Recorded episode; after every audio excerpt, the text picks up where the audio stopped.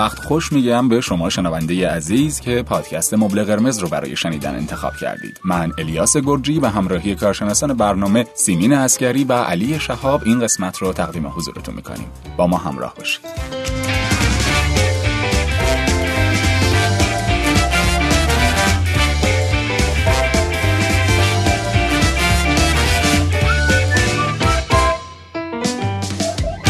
خوش اومدید به یه قسمت دیگه از فصل هفتم مبل قرمز. خیلی ممنون از اینکه برامون کامنت می‌ذارید با همون در ارتباطید سوال می‌پرسید ازمون و من خیلی خوشحالم از این بابت. واقعا حضور شما عزیزان دلگرمیه و قوت قلبیه برای ما. یکی از سوالایی که در رابطه با قسمت قبل پرسیدید. حالا جدایی از اون سوالاتی که تخصصی و علمی و از کارشناسان برنامه معمولا می‌پرسید در رابطه با پادکست کاما بود که تو قسمت قبل معرفی کردیم هم من هم شقایق. اینکه پرسیدید آیا این پادکست پولی رایگانه اصلا چه هست؟ بله این پادکست پادکست کاما که در واقع خلاصه کتاب درش روایت میشه جزو پادکست های بهادار شنوتوه که شما باید اشتراک شنوتو رو خریداری کنید. و در واقع بعد از خریداری اشتراک حالا به پادکست ها کتاب های صوتی و هر محتوای بهادار شنوتو دسترسی دارید که حالا جدایی از اون محتوای بهادار محتوای رایگان هم که بسیار داره از جمله همین پادکست مبل قرمز که به اونها هم همیشه دسترسی دارید. ولی در کل پادکست کاما که خلاصه کتاب درش روایت میشه جزء پادکست های بهاداره که من پیشنهاد می‌کنم. همین قسمت اخیر در واقع در رابطه با کتاب هنر عدم انتباق بود که کتاب بسیار خوبیه و در واقع می‌تونید با خریداری اشتراک این پادکست رو گوش بدید. اما بپردازیم. حالا من در قسمت های آینده شقایق رو مجدد دعوت می‌کنم که در رابطه با این پادکست بیشتر صحبت کنه یا حالا پادکست های دیگر رو معرفی کنه. بپردازیم به این قسمت.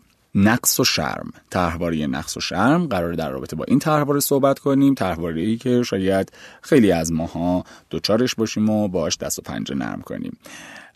یه چیز دیگه هم من یادم اومد. این رو هم بگم که توی قسمت قبل بعضی از دوستان پیام گذاشته بودن برامون که چرا این فصل انقدر رادیویی و انقدر شست رفته و سلام بفرمایید این مدلیه. من فکر می‌کنم دلیلش حضور دو تا کارشناسه و من تنها تک افتادم اینجا اکرم خانم عبدی هم که رفتن مرخصی تو این فصل نیستن.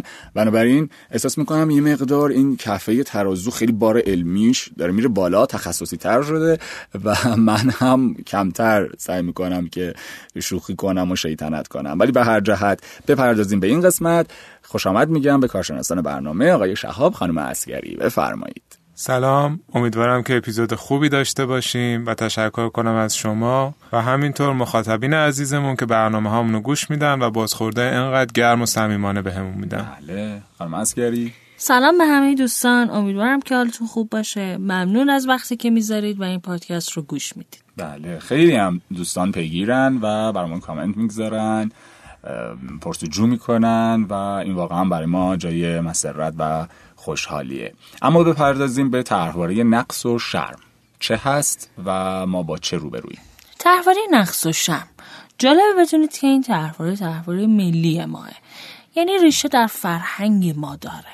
قبلا توی تحواری بیاعتمادی گفتیم که از سال 96 تحواری بیاعتمادی رفتاری شد تحواری ملی ما. بله. اما جالب بدونید که تحواری نقصش هم یک تحواری ملی واسه که سابقه فرهنگی داره. یعنی تو فرهنگ جامعه ما وجود داره و اصلا یه فرهنگیه که انگار با گوشت و پوست خون ما عجین شده است. در تحواری نقص و شم احساس فردینه که تو مهمترین جنبه های شخصیتش یه انسان ناقص بده بیارزش حقیر به درد نخوره. یا اینکه افراد مهم زندگیش یا آدم های دوروورشون رو یا آدم بیارزش به درد نخور حسابش می‌کنم در این تحواره حساسیت بیش از حدی نسبت به انتقاد، سرزنش، ترد شدن وجود داره. یا کمرویی یه جاهایی نمی‌تونیم حرف بزنیم یه جاهایی مثلا نمی‌تونیم حقمون رو بگیریم. یا مقایسه های نابجا مدام در ذهن ما هست که چرا دیگران زندگیشون بهتر از منه یا چرا دیگران حالشون بهتر از منه؟ یا اصلا در زمانی که افراد حضور دارن احساس ناامنی می‌کنه و فکر می‌کنه که آدم ها می‌خوان ازش سوء استفاده کنن یا نباید خود واقعیش باشه. یه حس شرمندگی در ارتباط با عیب و نقص هایی که درون خودش داره مدام با خودش مرور می‌کنه و نسبت بهش واکنش نشون میده.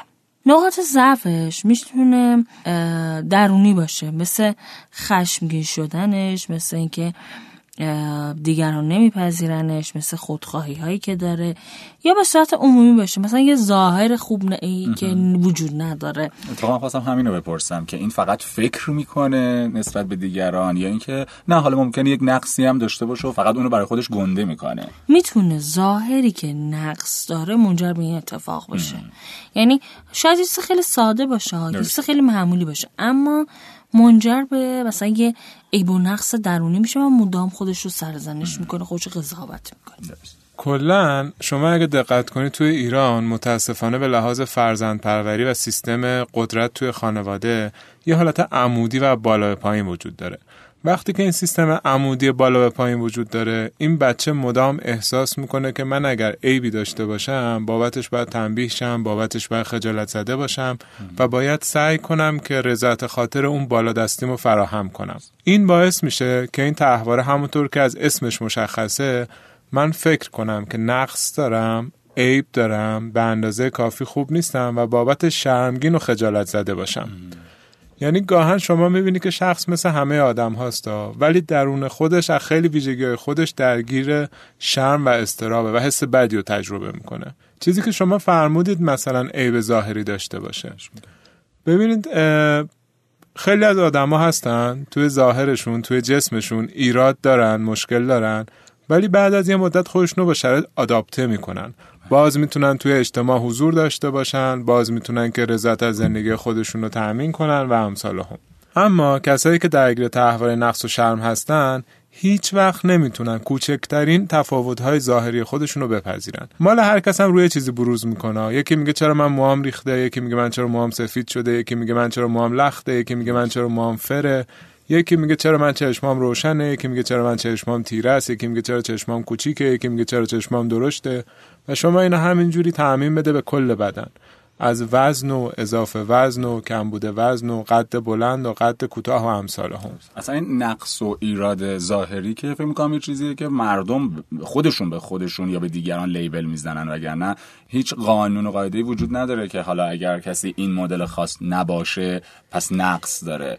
و حالا اون چیزی که شما هم داریم میگی مثلا بیشتر همون تو قالب مقایسه است دیگه. چرا اون رنگ چشمش این رنگیه؟ چرا من موهام ریخته کچل شدم اون مودار و اینها. وگرنه خب نه تو ظاهر هر کسی من فکر می‌کنم همه زیبان و با اون چیزهایی که هستن اتفاقا زیبان.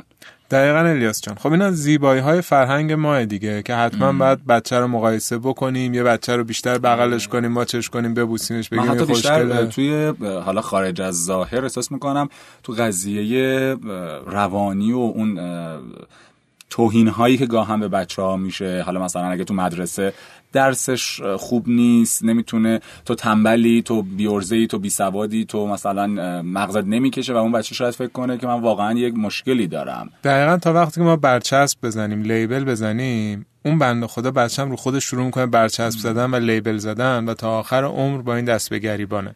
یعنی شما می‌بینی مثلا دهه پنجاه زندگیشو داره طی می‌کنه ولی هنوز تو ذهنش هست که تو مدرسه من فلان لقب رو می‌دادن نمی‌دونم پسر امو دختر خاله فلانی به من اینو می‌گفت امم تو بچگی بقیه بچه ها رو بیشتر از من دوست داشت. به من می‌گفتن که چقدر مثلا استخونی یه دو لغمه بخور دو پر گوش بیاری. یا می‌گفتن چقدر توپلی چیزی نخور لاغر بشی فلانی رو ببین فلانی رو ببین. اشتباه محض فرهنگ ماست که وقتی می‌خوایم یه چیزی رو تغییر بدیم میایم به بچه میگیم که فلانی رو ببین از اون یاد بگیر. این جز احساس تحقیر به بچه هیچی نمیده. بله. جز احساس بیارزشی به بچه هیچی نمیده. یکی دیگه از زیبایی های فوق العاده فرهنگمون هم اینه که هر بچه‌ای که ناخواسته است و باید بشینیم تو فامیل همه جا بگیم این ناخواسته بوده ما نمیخواستیمش فلان و این بچه داغون میشه. یاد ایران خانم درودی افتادم که همیشه تو صحبتاش میگه. من از بچگی همیشه متاسفانه خانواده خانواده پدری یا حالا مادری همش توهین می‌کردن در کودکی که تو چقدر زشتی مامانت که انقدر زیباست تو زشتی تو زشتی. و این همیشه تو صحبت ها مصاحبه هاش میگه که این مثل یک میخ یا سوزنی بود در ذهن و روح و قلب من که با این بزرگ شدم. اما از یه جای کار فهمیدم که باید همین رو وسیله برای قدرت خودم و پیشرفت خودم بکنم و می‌دونیم که امروز به کجا رسیدم. دقیقا دقیقا. شما مثلا ببین که توی اتاق درمان پای درد دل هر کی که میشینی گذشته هر کی که شروع می‌کنی باز می‌کنی دقیقا میگه تو بچگی مثلا اون از من خوشگلتر بود به اون بیشتر توجه می‌شد اون از من قد بلندتر بود اینا. و اینا تو کودکی نمیمونه فقط توی کودکی. میاد تو بزرگسالی ما میاد بیرون و کار دستمون میده. بله. یعنی من اگر بچگی به عنوان مثال توی جمع خانواده توی جمع کوچیک خانواده آسیب دیده باشم خجالت کشیده باشم الان تو محیط کارم مدام درگیر استرسم و استرابم. الان پرزنتیشن نمی‌تونم انجام بدم. الان سخنرانی نمی‌تونم بکنم. الان تو کارم اعتماد به نفسم میاد پایین. و میگم مخصوصا این بچه ناخواسته بودن و متاسفانه خیلی آسیب زایه دقیقا تحول نقص و شرم ایجاد می‌کنه طرف فکر نخواستنی بوده. و هی هم خانواده ها میشنن میگن. که مثلا ما اینو نمی‌خواستیم ما این ناخواسته بودیم آره. داریم خیلی زیاد خیلی زیاد.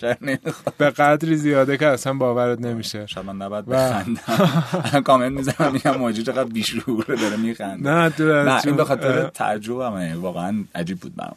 و میگم که باید خیلی بیشتر تلاش کنن خانواده های ایرانی این فرهنگ بالا به پایینی که والد مثلا انگار استاده داره بچه رو تربیت می‌کنه. باید به این راه بری باید این گونه باشی باید این گونه باشی این کار رو بکن به اونجا برس این کار اینا همش اشتباهه. این رابطه عمودی باید افقی بشه تا این بچه بدبخت مدام احساس نکنه که من بدم من کمم من کافی نیستم و همساله هم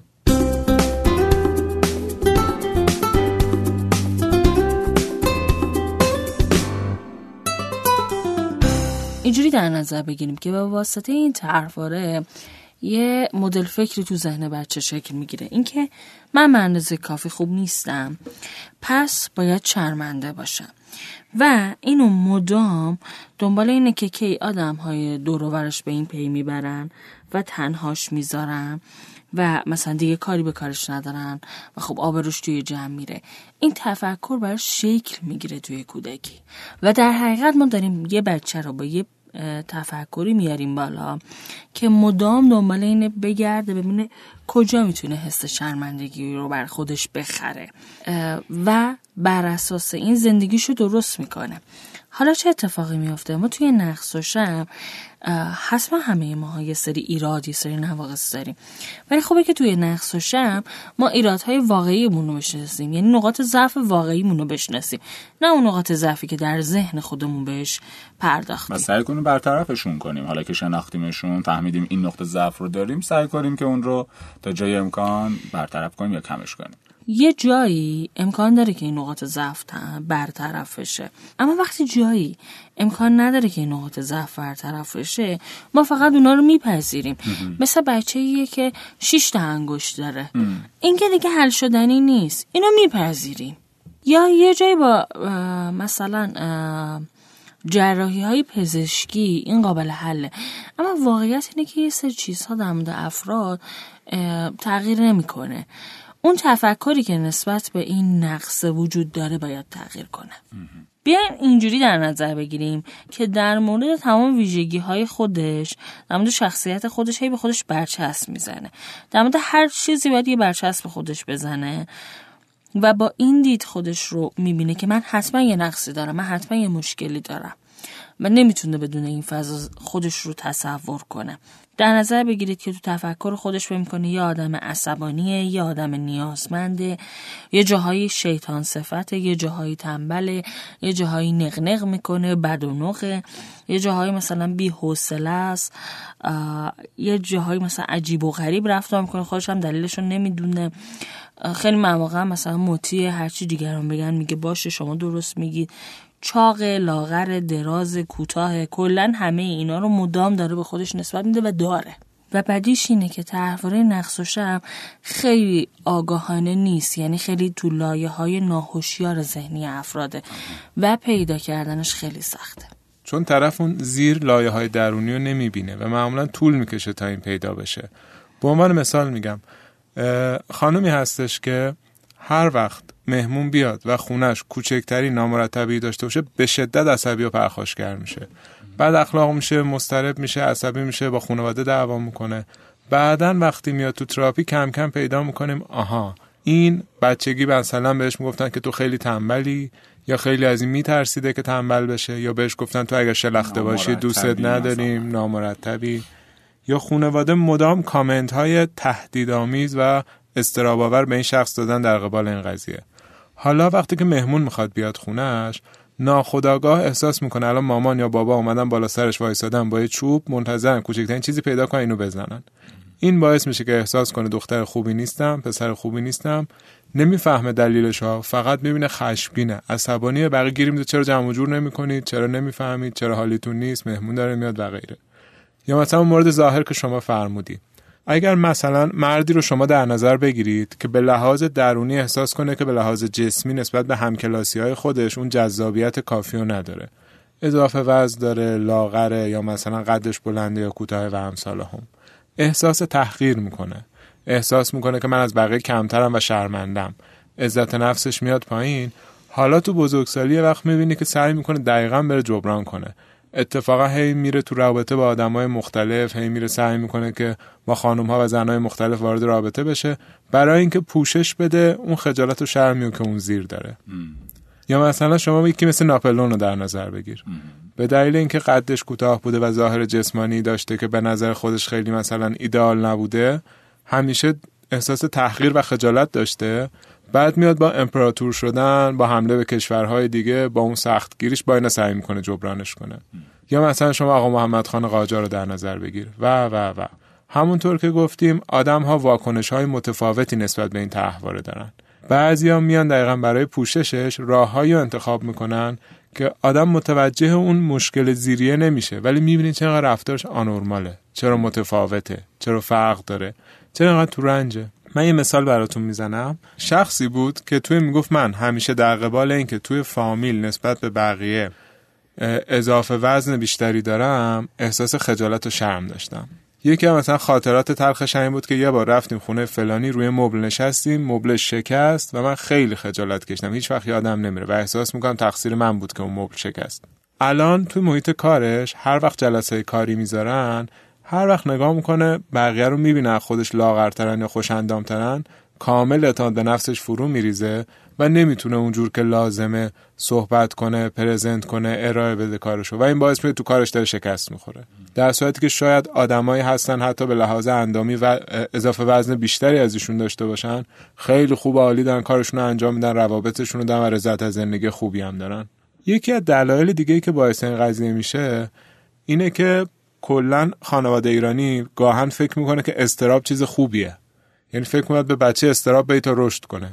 باید به بچه استراب به تا پیشرفت کنه. به بچه استراب به تا دکتر شه. به بچه استراب به تا درس بخونه. و این گاهن بعضی بچه ها داغون می‌کنه. شاید من همینجور تخمینی بخوام بگم یک سوم بچه ها هستن که از این استراب استفاده کنن باعث پیشرفتشون بشه که تازه اونم ممکنه ختم بشه به کمالگرایی و هیچ وقت از زندگیشون راضی نباشن.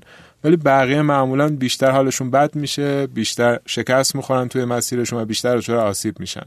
حتی مثلا یکی از تیپیکال خانواده های ایرانی وقتی میاد اینه که این خیلی بچه شله. یه کار کنید یکم استراب بگیره. یه کار کنید یکم چیز باشه.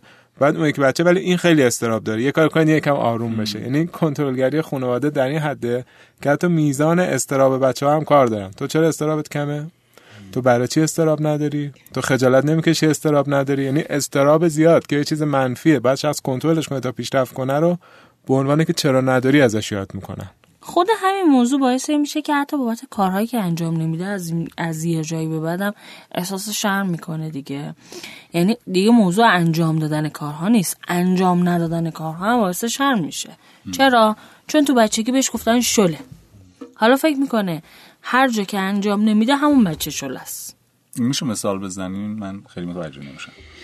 ببین مثلا اینجوری در نظر بگیر. این بچه به دلیل اینکه حالا به نظر اطرافیان شله یا شاید صرفا یه بچه که آرومتر کار می‌کنه در نهایت وقتی بزرگ میشه در محیط کار میره آروم آروم کاراشو انجام میده. وقتی مدیر ازش می‌خواد که این کار رو سریعتر انجام بده همون بچه شله تو ذهنش بیدار میشه. بعد باعث چی میشه؟ باعث این میشه که این بره به سمت ویژگی های کمالگرایانه. یعنی سعی کنه خیلی ایدئال کار کنه. سعی کنه نتیجه کارش خیلی پرفکت باشه که شل بودنش رو بپوشونه. این پرفکت بودن حال حاضرش خروجی اون تفکر شلودنه حالا هر چقدر اینو سفت و سختتر می‌گیره نمی‌تونه انجام بده. در توانش نیست انقدر ایدال انجام دادن. چرا؟ چون اون بچه شله هم هست دیگه. یه جایی هم اون داره ترمزش رو می‌کشه. باعث میشه کلا نتونه کارا رو انجام بده. عقب نشینی می‌کنه کارا رو واگذار می‌کنه یا اهمال کاری می‌کنه. دیر انجام میده با دیلی انجام میده با تاخیر زیاد که همون بچه شله رو رئیسه بهش اینجا میگه. یعنی تکر... این لوپ تکرار میشه همچنان. خب باید چیکار کنم بالاخره چجوری می‌تونه این رو برطرف کنه؟ صرفا همه بچه ها نباید بودن. همه بچه ها نباید تند تیز باشن. یه بچه تمایل به نشستن داره. و خب اگه ما از اون ابتدا اینو یه جورایی گوش به زنگ این ویژگی نکنیم شاید به همون شرایط بتونه پس کار رو بر بیاد. همه بچه ها تند نیستن ولی می‌تونن کارشون انجام بدن. خب منظور من اینه که اگر بچه یا فردی در بزرگسالی حتی اگر این طرحواره نقد و شم رو هم نداشته باشه و کارش رو خب خیلی ملو داره انجام میده و اگر رئیسش معلمش در مدرسه ازش بخواد کاری رو سریعتر انجام بده خب اون وقت باید چی کار کنه؟ چی جوری؟ یعنی اگر این طرحواره رو نداشته باشه پس چه جوری می‌تونه با این موضوع کنار بیاد؟ میگین که بپذیره خودش رو.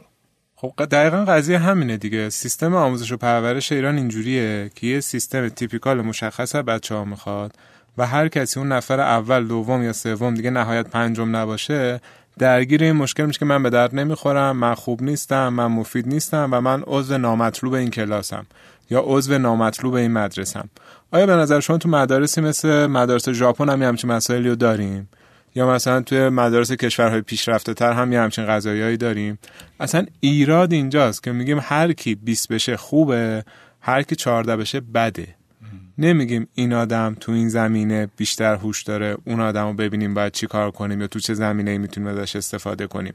صرفا میگیم این خوبه این بده بعد خاک تو سرت یاد بگی بعد مثل این باشی و اون داغون میشه اون آدم. اون آدم دچار هزار تا مسئله و بیماری و استراب و افسردگی و امثال هم میشه. و یه جالب خدمتتون بگم معمولا زیر کمالگرایی هم همین تحواره نقص و شرمه. یعنی من چون عیب دارم چون احساس می‌کنم که ذاتا به درد نخورم بی ارزشم مدام می‌خوام تلاش کنم بهترین باشم که ثابت کنم ارزشمندم. دو دقیقه نمی‌تونم از زندگیم لذت ببرم. همش بعد انگار دارم اثبات می‌کنم که من بی ارزش نیستم. نمی‌تونم دو دقیقه بیکار باشم نمی‌تونم استراحت کنم. همش باید مفید باشم تا حالم خوب باشه. چون همش احساس کنم که من عیب دارم. شرمندم و بودم اینو جبران کنم. کسانی که خیلی در رابطه با خودشون قلوف می‌کنن اقراق می‌کنن هم ممکنه این طرحواره رو داشته باشن. یعنی مثلا تو یه حوزه اون فرد خوبه ولی چهار تا کار دیگر هم به خودش نسبت میده. یعنی مثلا من این کارم انجام میدم. مثلا همینی که دقیقا سیمین جان گفتن همینه. برای اینکه اون نقص و شرمه رو پوشش بدن بالاخره دست میندازن یه جوری که فقط سعی کنن که از اون شرمه جلوگیری کنن. یکیش می‌تونه این قلوف کردن زیاد باشه. مثلا من توی چه می‌دونم یه زمینه خیلی پایینم. احساس کنم که به اندازه کافی نمی‌تونم اونجا موفق باشم. احساس شرم شدید می‌کنم. سعی می‌کنه که بگه که نه خیلی هم تو این زمینه خوبم. برای اینکه از اون شرم جلوگیری کنه. حالا جلوتر میگیم دیگه. سه مدل سبک رفتاری داریم برای مقابله با تحواره ها تو اون قسمت جبران افراطی اصلا دقیقا طرف به سمت خودشیفتگی میره. یعنی برای اینکه جبران کنه اون نقص و شرمی که درونشه خودشیفته میشه قشنگ. یعنی شما کامل می‌بینی که ویژگی های کامل یک آدم نارسیسیستیک رو داره بروز میده. چرا؟ چون کوچکترین جایی اگر به اون هسته نقص و شرمش بخوره به شدت حالش بد میشه. مجبور میشه یک دیوار آهنین می‌کشه به اسم خودشیفتگی. و اینو بهش میگن خودشیفتگی جبرانی. ببینیم ما میگیم که این فرد در برابر احساس بیکفایتی یا ناتوانی خودش هم شرم می‌گیره. حالا ما اینو میاریم توی روابط کاریش. این نمی‌تونه حتی تو کار خوب رفتار کنه نمی‌تونه خوب عمل کنه. باعث میشه که حتی نتونه با رئیس و همکاراش هم ارتباط خوبی بگیره. این فرد که به صورت کلی توی ذهنش یه ترس داره از اینکه با آدم رابطه بگیره. چون نقص و شرماش برملا میشه. خود این کمالگرایی خود این ایدئال بودن در محیط کار خودش تقویت کننده فرارش از روابط میشه به دلیل اون نقص و شرمه. یعنی میگه من خوب نیستم پرفکت نیستم من برم کار کنم. ولش کن روابط به درد من نمی‌خوره. و میره عقب. و این دامن می‌زنه به اینکه این آدم توی این تله گیر کنه. در نهایت این اتفاق براش میفته که چه تو روابط صمیمیش با دوستاش چه تو روابط های اجتماعیش مثل محیط کارش مثل ارتباط با همکارش مثل ارتباط با همسایش در هر صورت این آدم احساس نقص و ناتوانی رو داره. یعنی من نمی‌تونم رابطه با کسی داشته باشم پس عقب نشینی می‌کنم. و این مثلا طرحواره رهاشدگی یا اون بیاعتمادی رو هم ممکنه در پی داشته باشه. بیاعتمادی و رهاشدگی که در ادامش میاد. حالت بدش اینه که فرد وقتی نقص و شرمش فعال میشه دچار انزوا میشه. میگه من نمی‌تونم توی روابط اگه ادامه بدم آدما می‌بینن. قبل از اینکه اونها ببینن من باید عقب نشینی کنم پس یه انزوا بر خودش می‌ذاره.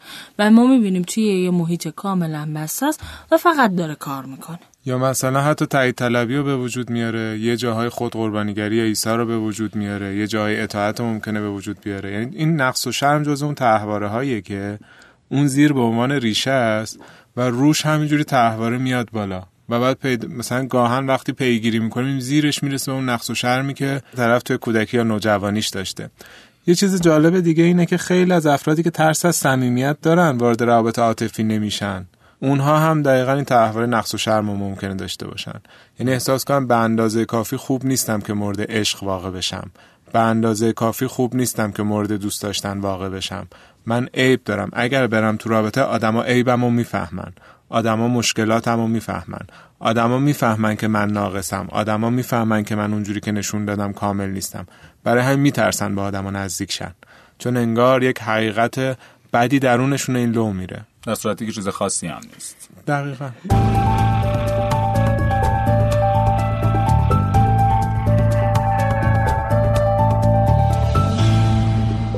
تو سوال قبلی گفتین که اقراق می‌کنه ویژگی هاشو خیلی خوب نشون میده آره.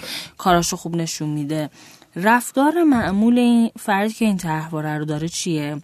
ناارزنده کردن خودش بی, بی ارزش کردن خودش. خب بعد به دیگرانم اجازه میده یه جای این کار رو باهاش انجام بدن. کجا؟ تو بچگی که هیچ صلاحی نداره هیچ کاری نمی‌تونه بکنه. وقتی به دیگران اجازه میده باهاش بد رفتاری بکنن بهش توهین کنن اذیتش کنن این اونجا شکل می‌گیره که میاد یه رویه خیلی قوی با آدم ها نشون میده که دیگه نتونن بهش بی احترامی کنن. این بدرفتاری و این توهین توی کودکی باعث تردش شده. به خاطر همین حساسیت زیادی هم به ترد داره. یعنی اگه آدما بخوان یه جاهایی تردش کنن سعی می‌کنه که خیلی خودش رو ایدئال نشون بده که آدما ببینن واو چه چیزی رو دارن از دست میدن. و قسمت ترسناک این تحواره فکر می‌کنم همینه که انقدر همه با همدیگه در ارتباطن و داشتن یه تحواره ممکنه چندین و چند تا تحواره دیگر رو هم موجب بشه. شما این شکلی نگاه کن که تحواره قایقه. قایق از چی ساخته شده؟ از چوب. این چوب اون کوربیلیف هاست که قبلا در مورد صحبت می‌کردیم توی سی بی تی به نام دوست نداشتنی بودن احساس بیارزشی و احساس ناتوانی. اینها چوب هایی که قایق هایی می‌تونه تشکیل بده به اسم تحواره و این قایق ها وقتی به هم میچسبن انگار یه کشتی میشن به نام ذهنیت که بعدتر به وجود میاد.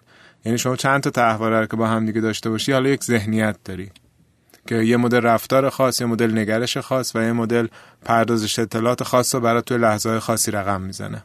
حالا بیا یه مروری کنیم روی سه سبک رفتاری این افراد. یه سبک داره تسلیمه. تو تسلیم چیکار می‌کنه؟ میره خودش یک همسر انتقادگر ترد کننده رو انتخاب می‌کنه. بهش اجازه میده که مدام ازش انتقاد کنه ترد کنه یا تردش کنه و اذیتش کنه.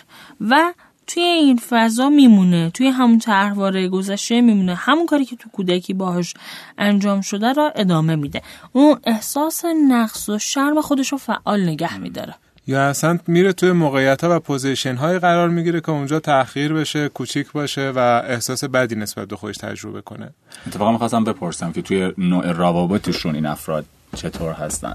آره دقیقا الیاس جان. همونطور که گفتم ما سبک های مختلفی برای مقابله با طرحواره هامون داریم. وقتی که سبک ما تسلیمه همونطور که سیمین جان گفتند ببینید میرم خودم مثلا دوست دختر دوست پسر همسر partner یا همکاری انتخاب می‌کنم. که تحقیر کننده باشه انتقادگر باشه هی به من احساس نقص و شرم بده هی به من احساس شرمندگی و خجالت بده. یعنی انگار میام والدینم و تو اون ابژه‌ای که باش میرم تو relationship یا ارتباط دوباره تکرار می‌کنم برای خودم. حالا این تو قضیه ارتباطشه. بعد تو زمینه کاری و امثال هم, هم همیشه خودم تو position کاری قرار میدم که اونجا احساس نقص و شرم داشته باشم پایین باشم و نسبت به بقیه آدما از position پایینتری برخوردار باشم. اصلا حق خودم نمی بینم که بخوام جایگاه ارزشمندی به دست بیارم موفق بشم دیده بشم و امثال هم بگیم یعنی همون بیارزشی که تو کودکی گرفته رو همونو ادامه میده. دقیقا. حالا بریم سراغ سبک مقابله اجتناب. تو اجتناب چیکار می‌کنه؟ مصرف مواد داره مصرف الکل داره مدام یه چیزی داره می‌خوره فرار می‌کنه از روابط. تحت شرایطی نمی‌تونه وارد روابط بشه. کارهایی که کارهایی انجام میده که آرومش می‌کنه. مثلا ورزش می‌کنه.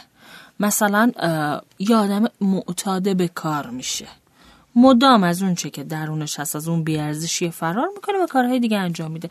رفتارهایی که آرومش کنه. حتی آدمی که بیشتر درگیر عبادت و راز و نیازه و از کارهای روزمرهش میمونه.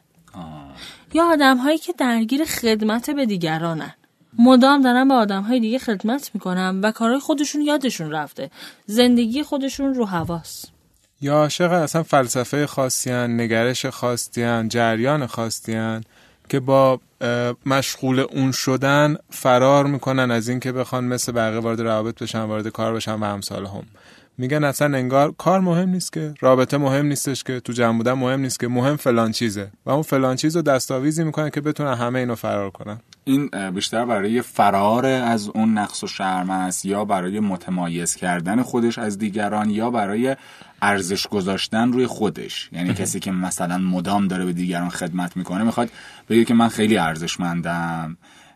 می‌دونید این می‌خواد این تصویر رو از خودش به نمایش بگذاره دیگه آره. سوال خیلی خوبی الیاس جان. دقیقا هر سه تا مدل آدم رو می‌تونیم داشته باشیم. برای همین هر آدمی لازمه که خودش بشینه بررسی کنه ببینه برای من کدومه. تو این قضیه اجتناب اینجوریه که به عنوان مثال میگم من اگر برم توی جامعه احساس می‌کنم که عیبی دارم نقصی دارم و مشکلی دارم و قرار دچار استراب بشم. قبل اینکه دوچار استراب بشم فرار می‌کنم رامو کج می‌کنم میام مثلا یه سمتی که نخوام با اون قضیه مواجه بشم. یا شما فکر کن دیدی بعضی تو این عکسای دست جمعی همیشه نیستن یا اون پشتن یا اون گوشن؟ احتمالا دوچار تحول نقص و شرمن. سومی حالتش میشه سبک جبران. که بارها در صحبت کردیم. حالا سبک جبرانی چیه؟ جبران افراطی. هم جبران افراطی آفرین. میاد با یه حالت استحقاق برتری طلبی. من از همه بهترم من از همه خاصترم. شروع می‌کنه مثلا کارهای ایدال انجام دادن زندگی لاکچری برای خودش شیدن ولی در نهایت با اون جبرانه هم حالش خوب نیست. ولی بدیش اینه که این چون به صورت ناهوشیاره آدما نمی‌تونن تشخیص بدن. می‌تونیم چطور ببینیم؟ ماشین لاکچریشو داره خونه لاکچریشو داره پست مثلا لاکچریش رو هم داره ولی احساس رضایت از زندگیش نداره. و یا مثلا حالش خوب نیست. میگه یه چیزی تو زندگیم کمه ولی نمی‌دونم چی. این همون باگیه که نقص و شرم در ذهنش به وجود آورده. یا مثلا کسایی که خیلی عملهای زیبایی انجام میدن خیلی آرایش می‌کنن خیلی به پوشششون می‌رسن دقیقا همین قضیه است. زیرش احساس نقص و شرم است. برای جبرانش مدام دارن سعی می‌کنن میگن ببین ما خوشگلی ما ببین ما خوبی ما ببین ما زیبایی ما. و چرا طرف نیاز داره انقدر بگه که من زیبام من خوشگلم من خوبم من کاملم من بینقصم؟ مگه اینکه زیرش ترس داشته باشه از اینکه مشکل داشته باشه. ترس داره از اینکه ظاهرش بینقص نباشه و ترس داره از اینکه نکنه من عیبی دارم و دارم اونجا دچار مشکل میشم. خیلی هم مواقع شما می‌بینید اصلا توی کوچیکی انواع اقسام آسیب اینا تجربه کردن این که میگید مدام بگه تکرار کنه منظورتون لفظ نیست دیگه. نوع رفتار رو اون افعالی که انجام میده. البته من فکر می‌کنم آدم باید همیشه مراقب زیبایی ها و اندامش باشه. آره خب می‌دونید مراقب متفاوته با اینکه من استراب داشته باشم شرم برم توی مهمونی هی این چشون چش کنم میرم کی لباسش از من بهتره بعد حالم خراب شه شبم خراب شه نتونم لحظم لذت ببرم. یه چیز جالب دیگه هم که افرادی که دچار تحواره نقص و شرم هستن و جبران افراطی دارن اینه که خیلی پرخاشگر و انتقادگر میشن نسبت به بقیه. یعنی همش دنبال اینن که عیب بقیه رو بزنن تو روشون. یعنی هی برگردن میگن تو فلانی تو چرا اینجوری؟ آره تو چرا اونجوری؟ می‌خوان یه جورایی همون جبران است دیگه. همون دقیقا اتفاقی که براشون افتاده رو سر بقیه مدام پیاده کنن. خیلی از مواقع میگن اینا مکانیزم دفاعی همانندسازی با پرخاشگر داشتن. یعنی مثلا پدر یا مادر فوق العاده انتقادگری داشتن. اینا هم الگو برداری کردن و دارن همین کار رو انجام میدن. به عنوان مثال میگم به همسرشون مدام میگن تو چرا قشنگ نیستی؟ تو چرا زشتی؟ برو به خودت برس. چرا بینیت اینجوریه؟ چرا بدنت اینجوریه؟ چرا لباسات اینجوریه؟ چرا مثلا اینجوری حرف می‌زنی؟ دیگران رو مسخره می‌کنن. دقیقاً. جمع که خودشون شاید اینم می‌تونه باشه. دقیقاً دقیقاً. و معمولا با بچه‌هاشون هم انجام میدن و این تحواره همجوری نسل به نسل میاد جلو. من بخوام سادهش رو بگم اینه که مثلا من لباسی که تن خودمه الان راضی نیستم خجالت می‌کشم میشینم اینجا سری به شما میپرم. ببین چه لباسی تنت کردی؟ دقیقا یکی از مشکلات اساسی زوجه که با اون میان برای مشاوره همینه که مثلا آقا به خانم مدام خودش ظاهر خوبی نداره ولی مدام به ظاهر خانم داره گیر میده. یا مثلا خانم خودش رضایت خوبی از عمل کرده خودش نداره ولی مدام داره به آقای بابت اینکه چرا مثلا حوله رو اونجا آویزون کردی؟ چرا وسایل کارتو مرتب نمی کنی چرا این کار رو نمی کنی مدام داره ایراد می‌گیره. این یکی از مواردیه که ما خیلی تو دعواهای زوجه می‌بینیم. چرا؟ چون اصلا تو جامعه ما چیزی به نام برابری زن و مرد تعریف نشده.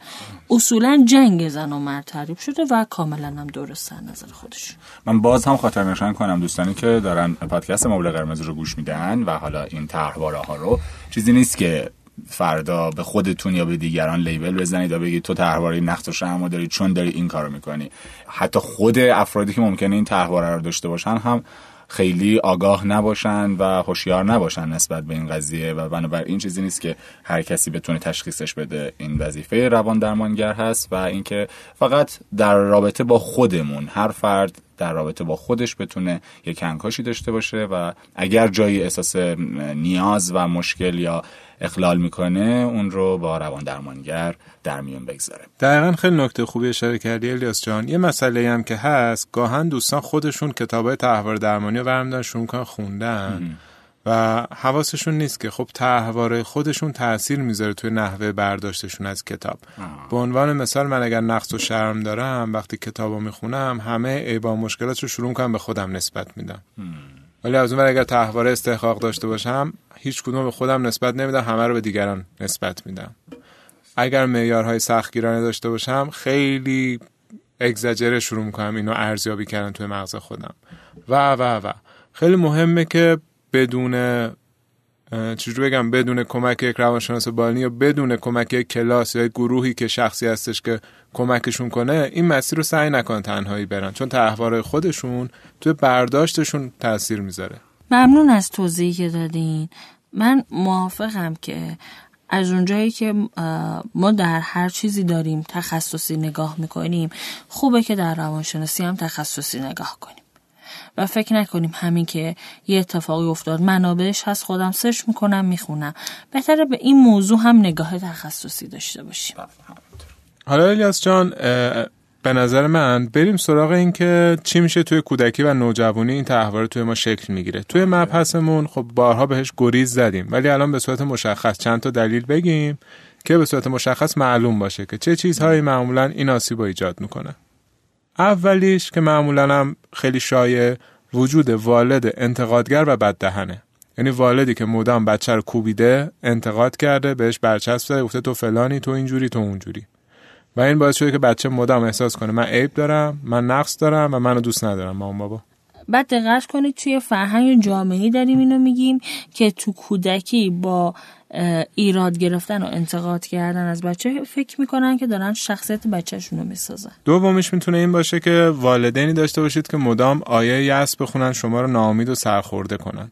مثلا هی بگن که خب اینم که هیچی نمیشه خب ما هم که زندگیمون داغونه خب ما هم که اینجوریم. یعنی هی این آیه یرز خوندن هی منفی گفتنه باعث میشه که بچه احساس کنه که ما اصلا ذاتا عیب داریم.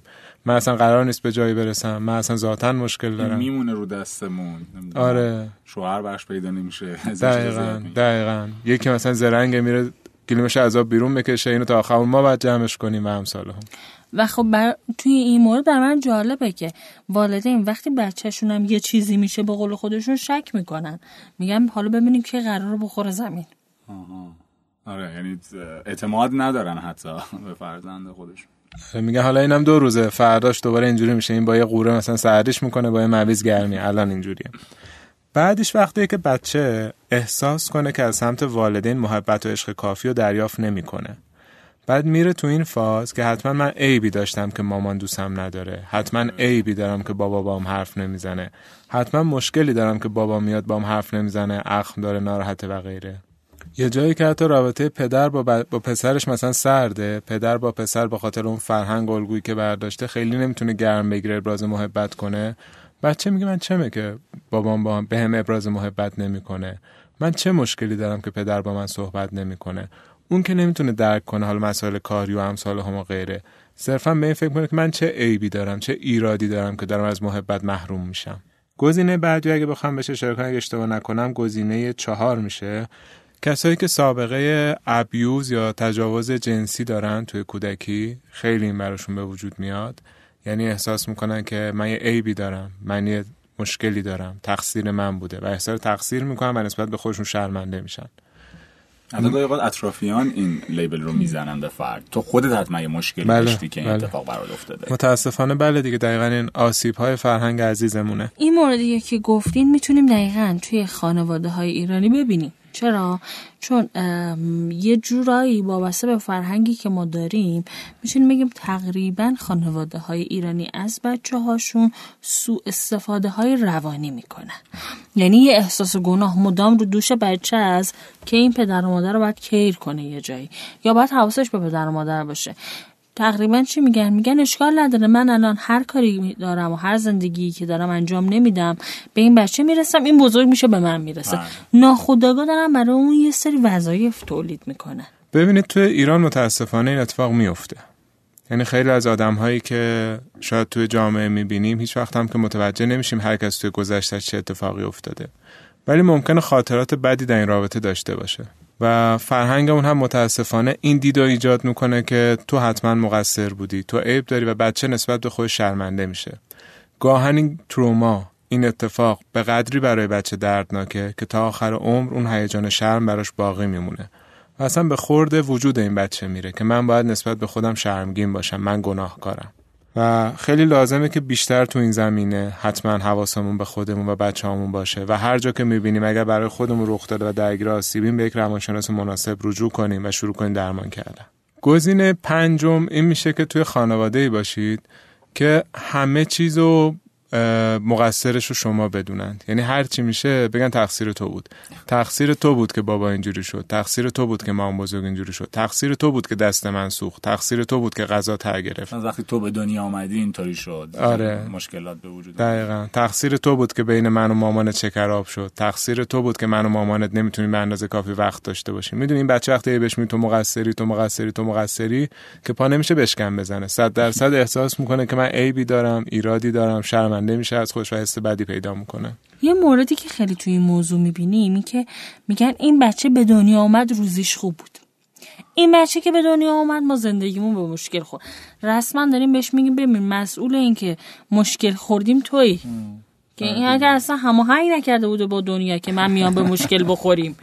بعد ما ولی ما داریم مسئولیتی که گردن خودمون بوده و مشکلاتی که خودمون از ناتوانی گرفتن رو دوش خودمون برم داریم پرس می‌کنیم سمت بچم متاسفانه. دقیقا. یا اصلا گاه هم پدر یا مادر نمی‌تونن مسئولیت حال روانی خودشون رو به عهده بگیرن؟ هی میگن تقصیر توی که من عصبیم تقصیر توی که من داد می‌زنم. تقصیر توی که دارم کتکت می‌زنم. یعنی همش این بچه بدبخت مقصره. یکی از چیزهایی که این تحول نقص و شرم ایجاد می‌کنه همین تنبیه جسمی زیاده. گاهن بچه توی ذهن خودش نسبت به کسی دعا یا نفرین بدی می‌کنه و واقعا اتفاقی بر اون آدم میفته این آدم هم خیلی دچار مشکل عذاب وجدان میشه تا آخر عمر. یعنی زیاد داریم. طرف میگه که فلانی اذیت کرد. من گفتم اه کاش این بمیره. بعد واقعا مریض میشه بیمار میشه یا فوت می‌کنه اون شخص و این درون روان خودش مدام فکر می‌کنه که تقصیر منه.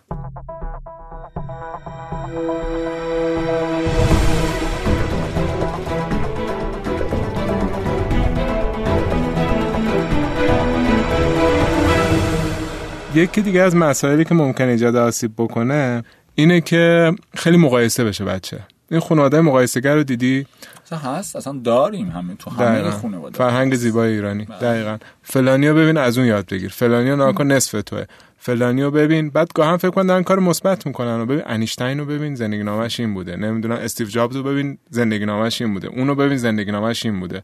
بعد انگیزه می‌گیره بچه. نه بچه داغون میشه. هی خودش مقایسه می‌کنه میگه اون خوبه من بدم. اگر خودم باشم ناقصم. باید حتما یه جور خاصی باشم. یا مثلا روانشناسی؟ بزرگسالی ممکنه از مثلا خانم فلانی یاد بگیر از آقای فلانی شوهر فلانی یاد بگیر و اینها. اینا هم فکر می‌کنم همون در ادامه همونه دیگه. دقیقا دقیقا. یا اصلا همین روانشناسی زردی که به شما میگن به این فکر کن که الان پشت ماشین مدل بالا نشستی زندگیت خوب شده توی فلان پنت هاوسی.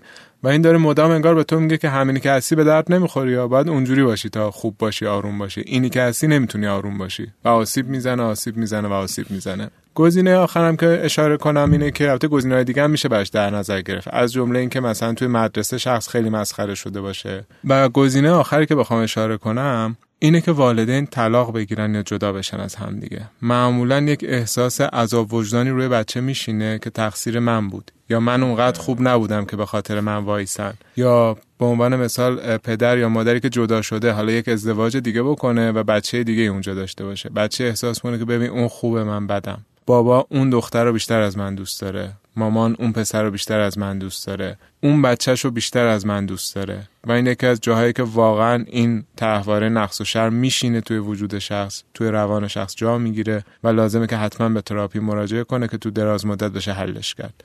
چون چیزی که سالها توی وجود شخص میشینه نمیشه با یکی دو جلسه از بین بردش. امکانش هست که در بزرگسالی این تحواره نقش ببنده؟ یعنی در کودکی هیچ آسیبی ندیده باشه و در بزرگسالی یا نه آدم دیگه یه ذره سخت تر شده نسبت به این ببینید مثل همه تحورات دیگه کودکی و نوجوانی معمولا بیشتر امکان داره رخ بده.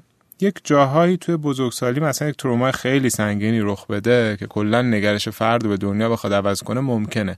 ولی باز هم معمولا زیرش ریشه هایی هست دانه ای هست که اون آبیاری کرده و تازه رشد کرده. مگر دانه احتمالا باید باشه توی خاک.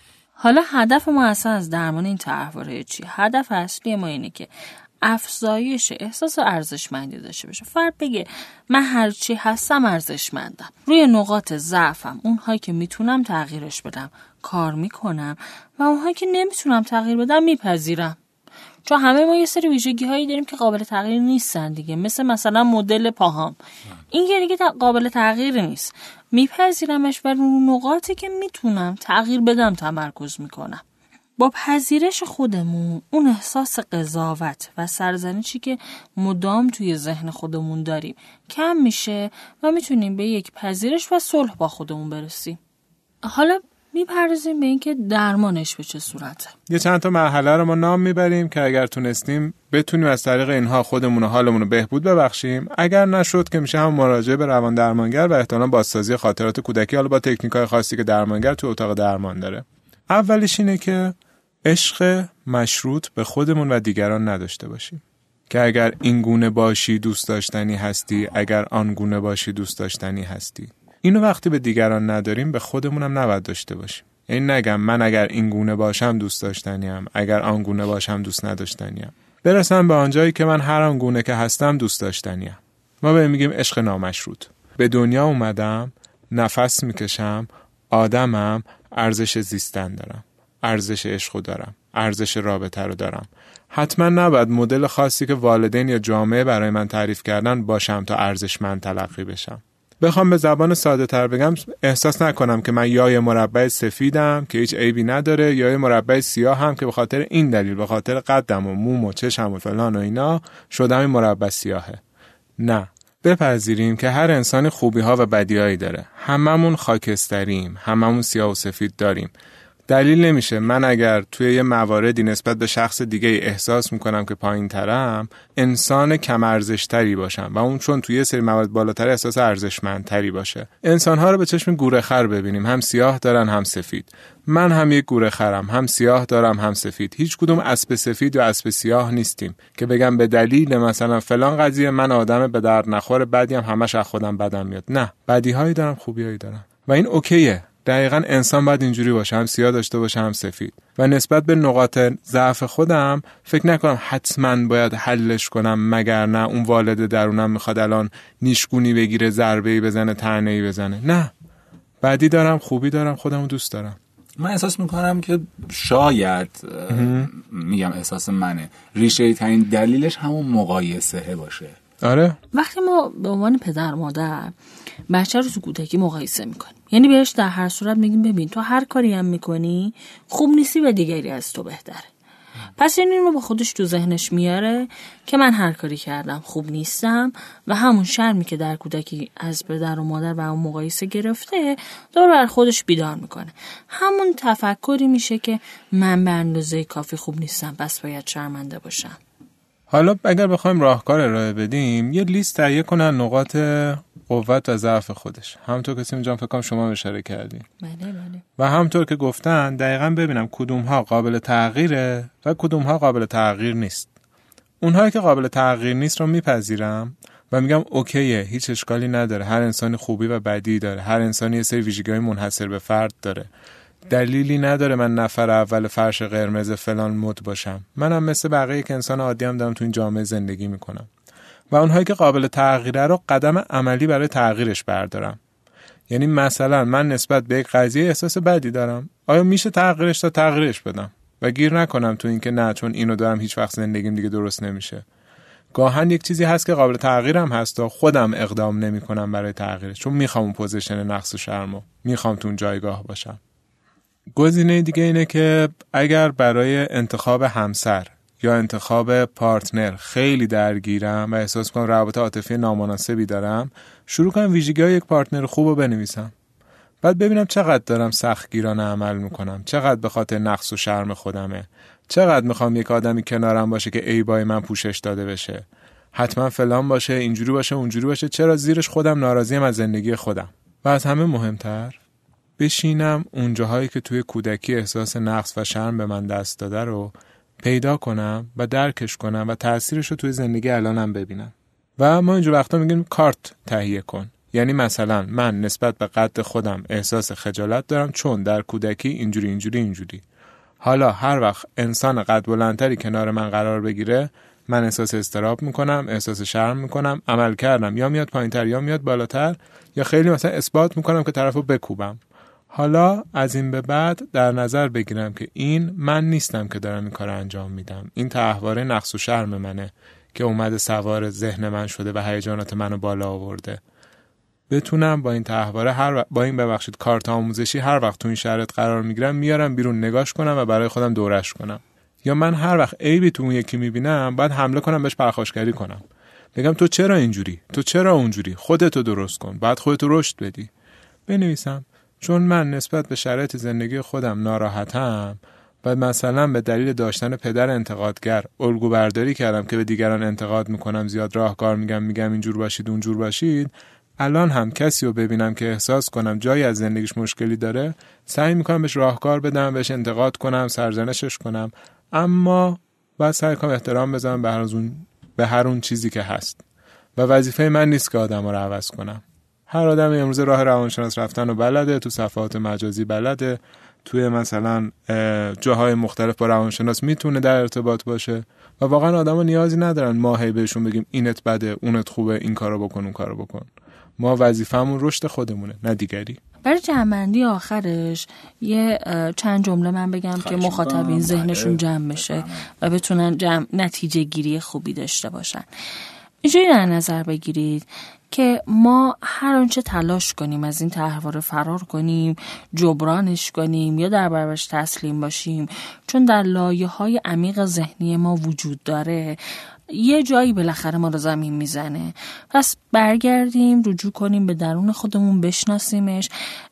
بدونید که شناختنش کلا کار سختیه و به راحتی خودش رو به شما نشون نمیده مثل تحوره های دیگه.